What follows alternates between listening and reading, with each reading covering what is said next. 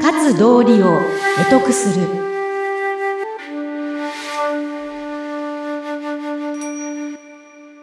空手道を通じて一度しかない人生を悔いなく豊かに生きる。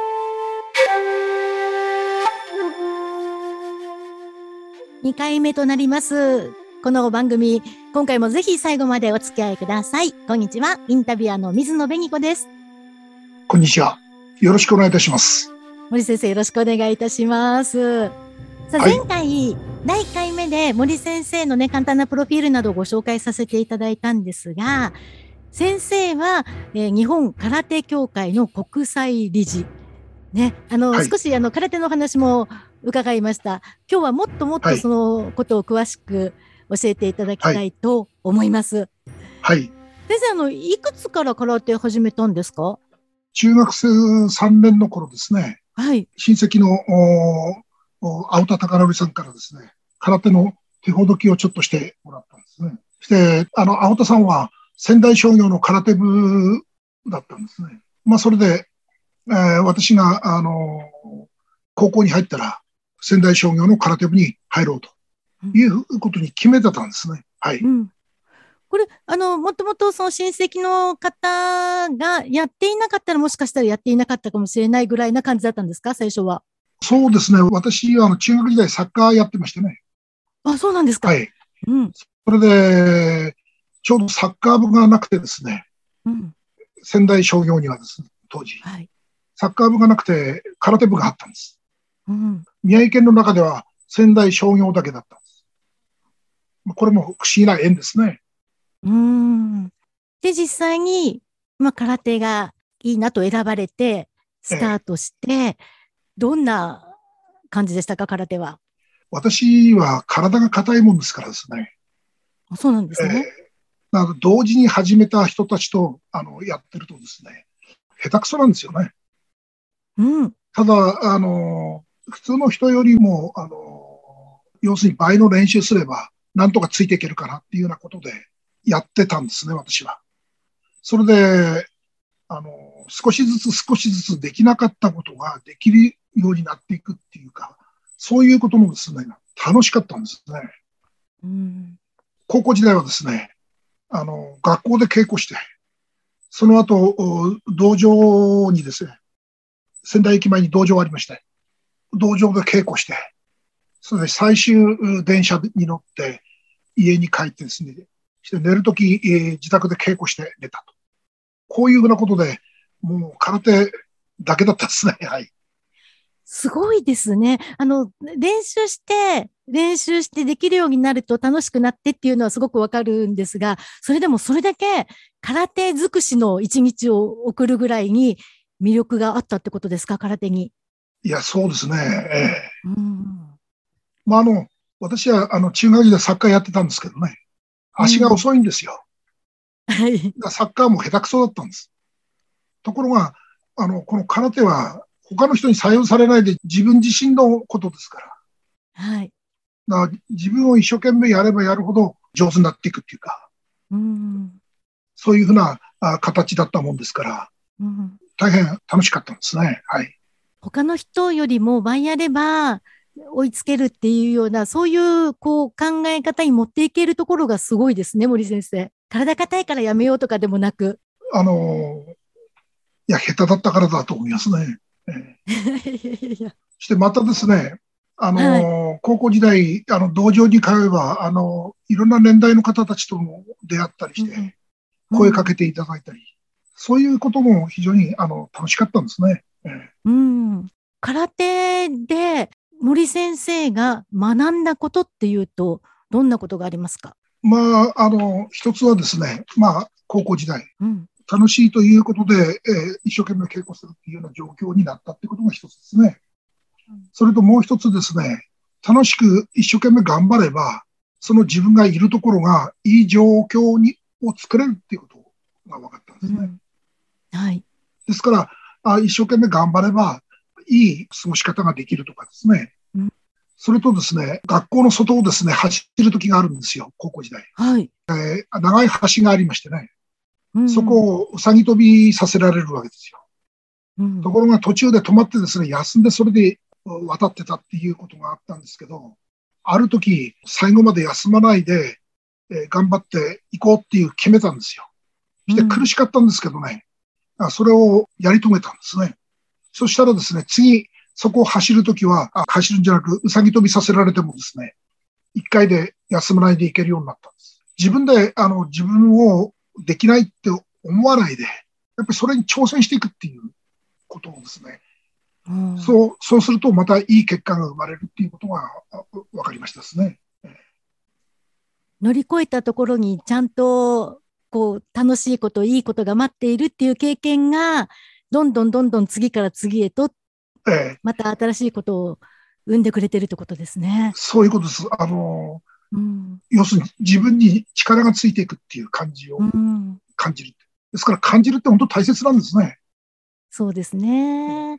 なかなかあの続けるとか乗り越えるっていうのが難しくて、ああ、もうダメだって諦めちゃうことも私多々あるんですけども、それじゃあ明るいものが見えてこないですね。ええやっぱり。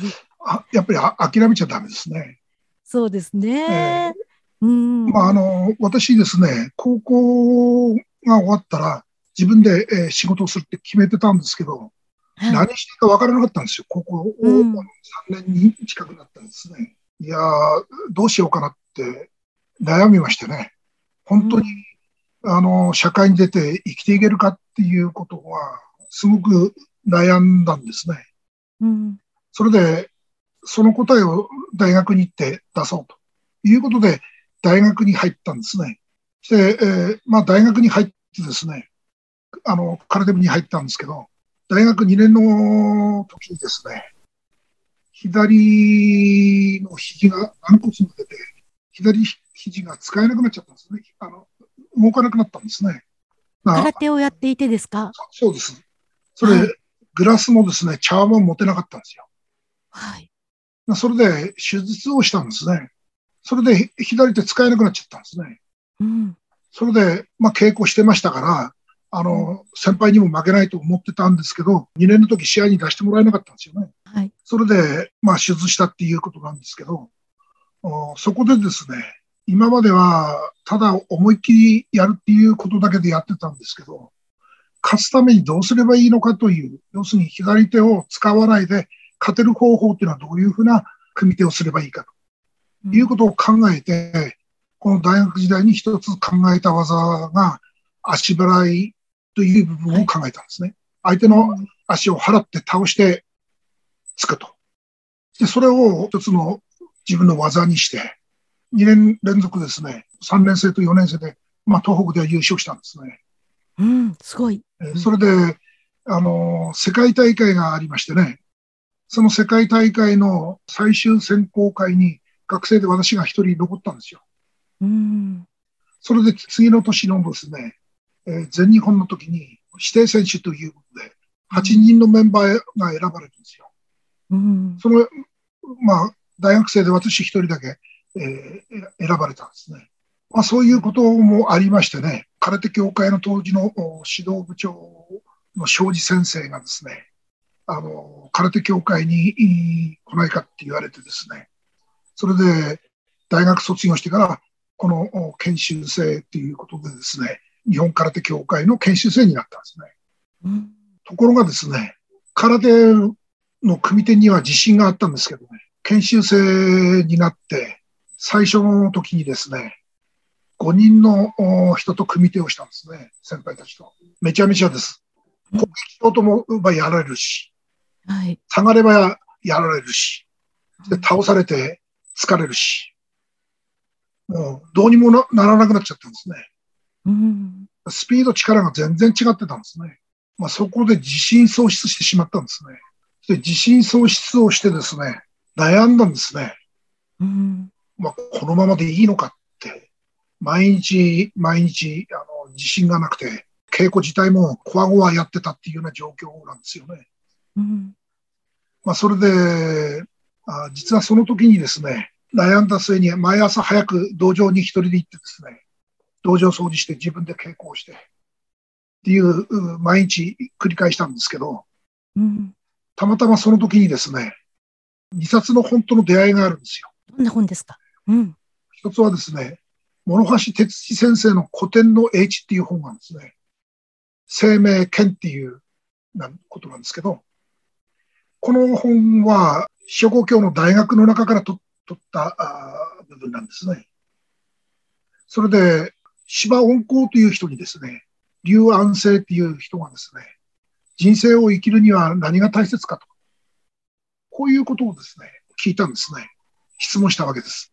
したら、それは誠だと。そう、誠になるにはどうすればいいんですかと先生にまた聞いたわけですね。したら、嘘をつかないことだと。まあ、あの、誰しも少しぐらいは嘘はあつきますよね。ついちゃいますね。ええそれで、自分に嘘をつかないことだっていうことを言われたんですね。うん。まあ、そこでですね、自分に嘘をつかないとはどういうことなんだってことを考えたんですよ。そこでですね、空手の稽古の時に自分と技を一体にするっていうことをそこで気がついたんですね。それでですね、その頃にまたですね、菅原表示先生という先生の大学未校っていう諸語教のですね、あの、本と出会ったんですね。うん。これはですね、大学は明徳を明らかにするにあり、民に親しむにあり、自然にとどまるにありということが、から始まるわけなんですけど、これが、あの、参考領っていう三つのことを説明している本なんですね。うん。そこの中でですね、明徳を明らかにするっていうのは、自分の能力をどういうふうな形で引き出すということが明徳を明らかにするっていう意味なんですけどね。で、民に親しむっていうのは、自分が今やろうとしてることと一体になるっていうことなんですね。それを菅原表先生は、三霊という言葉をお教えていただいたんですけどね。三霊っていうのは、生む魂って書くんです。ほうほうこの字はですね、日本にあの漢字が入ってきたときにですね、あの、生む魂と書いて、結びって呼んだんですよ。うん。で、あの、三霊ですから。だから、三子っていうことは、まあ男の子ですね。三女っていうのはあ女の子のことをですね。ですから、必ず、この結ばれると、必ず何かがそこに生まれるんですね。うん。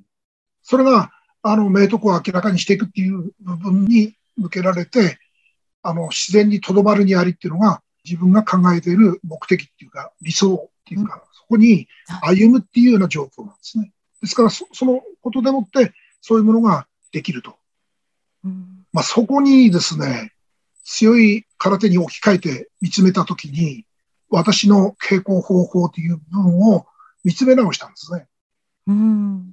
で例えば2時間の稽古するのに、なんとか2時間を持つようなことで、どっかで気を抜いてたんですね。うんで。それをやめたんです。ですから最初から全力でですね、基本をやっているときに、突き、蹴り、受けという部分も含めて、全力で力を出し切るということに挑戦していったんですね。うん。ダメであれば、まあ自分がダメだなと思ったら倒れればいいと思ってましたから。うん。ところが倒れなかったんですね。でそれをあの半年続けるとですね、やっぱり限界に挑戦してるから筋力ができてきたんですね。筋力がでできてくると同時に力とスピードっていうのが出てきたんですね。うん。それともう一つですね、気という部分を取り入れて話すことができるようになったんです。ですから、実はこの気という部分を自分が取り入れることが、実は勝負で勝つ方法なんですね。ほう。木ですか？うんええ。その、これに気づいたんです。うん。ですから、そこにですね、まあ、あの、急すればすなわち変図、変ずればすなわち通ず、通ずればすなわち久しっていうんですけどね。うん。これ越境にある言葉なんですが、はい。あの、やっぱり自分が自信を失って、悩み悩み悩み続けて、限界までいろいろ考えて悩んで、そこにある時変化が起きるってですね。うんその変化が起きた時に通じてるんだと。うん。ですから私はこれに気づいた時にですね、この結びの稽古方法、三例の稽古方法という部分で自分で作ったわけですよね。はい。して、結ばれるとそこに生まれる。うん要するに空手で言えば本物の技ですね。して木なんですね。はい。ここれを身につけたんです。私が。うん。そしてですね、まあそういう状況の時に、私はあの、試合に出て、まだ勝てない状況ですから、自信がまだ作れないもんですから、その時にですね、心を磨かないと勝てないなっていうことに気がついたんです、また。うん。要するにですね、空元気っていう部分をやったりですね、パフォーマンスが多い人が結構いいんですよ。まあ私もそこにとらわれてそういうような状況になったこともあるわけですけどね。うん。やっぱり相手を尊重して、礼を持ってですね、やっぱり戦うっていう姿勢でなければならないと。いうことで、して無駄をなくして、確実に勝つ方法を考えなくちゃならない。うん。ということで、勝つにはどういう武器を自分が作ればいいか。武器を作らないと勝てないですから、その武器っていうのはどういうことで作れるかって言ったときに、自分の強みをうん。が何なんだと。その強みをですね、選択して、その強みをやっぱり自分で伸ばしていく傾向をしたわけですね。うん。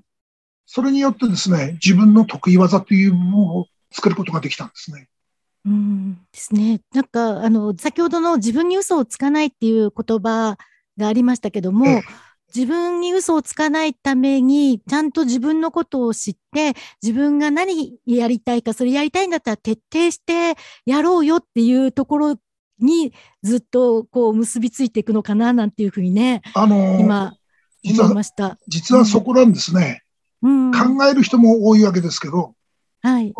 要するにみんな、あの、勝とうと思って考えるんですよね。うん。考える、まあ、あの、そこにですね、この三例の稽古の方法という部分を持ち得ないとですね、うんそこにはなかなか生まれてこないんですね。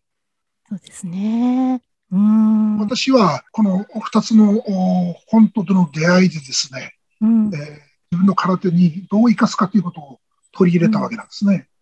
うんで、そこでですね、うん気をあの生かすっていう部分についてはですね、相手と向かい合ったときに、相手が攻撃しようとしたときですね、詰めるんです。間合いを。うんそうすると相手がカッと出てこないんですね。はい。その相手が出てこない瞬間、要するに相手を止める、止めた瞬間にですね、自分、間合いを測った部分の中で、自分が相手を崩して、えー技を出すという部分の技を作ったんですよ。うん。うん。まあ、それを徹底して稽古をすることによってですね、まあ、あの、うん先ほど、あの、ご紹介いただきました、1975年ですか、の、あの、全空連のお全日本選手権でえー優勝したということにつながったんですね。すごいですね。森先生も本当に、こう、結果もね、出していらっしゃるっていうところにね、ものすごく説得力を感じるんですけども、今やもう本当に、あの、世界で25カ国の方々に空手の指導もね、こういう精神も通してされていらっしゃるということで、あの、ぜひ、リスナーの方々にも、今私たちが、まずやらなければいけないこと、どうしたらいいですか？教えていただけますでしょうか？あのですね、やはり基本というの大切ですからね。はい。やっぱり基本をしっかりやるということですね。うーん。それでもって力が出てくるわけなんですよね。はい。得てしてですね、組手っていうと、組手だけやって、組手のおことをついたり蹴ったりするっていうだけで囚われてやってる部分があるんですけど、基本がしっかりしてなければ、いい技なんて出ないわけですね。うーん。あの、実はですね、宮本武蔵がですね、作った技があるんですよ。うん。これは枕のお押さえっていうんですけども、相手と詰めていって相手に技を出させないってことなんですよ。それは気でもって相手に技を出させないやり方をしてるからできるんですね。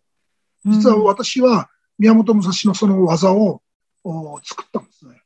空手で。うん、すごいですね。うん。だからあの、私が優勝した時は相手に技を出させないで私が勝ったうん。ということなんですけどね。ただその気を生かすことによってですね、逆にですね、相手を抑えながら、逆に相手に技を出しやすくしてやって、技を誘うと。誘って打ち倒して決めるっていうような技なんかも後で作り上げたんですけどね。いや、なんか、あの、そこまで行くには、なかなか大変そうだなって思いながらも、そうなりたいなっていうふうにね、思う方もいっぱいいらっしゃると思いますので、これからもどんどんそのコツなんかをね、先生に教えていただきたいなと、この番組を通して思いますので、ぜひよろしくお願いします。私はですね、はい、そういうあの空手を作ったもんですから、はい、怪我がないんですよ。ああ、それは大事ですね。すごい。うん。要するに当てられないんです。うん。そして、まあ私は当たりもしたこともありますけど、うん、当てられないです。うん、この当てられないっていう方法がまず大切ですね。そうですね。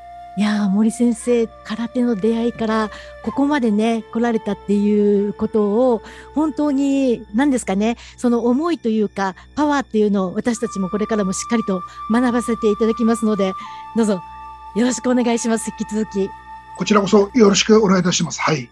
ありがとうございました。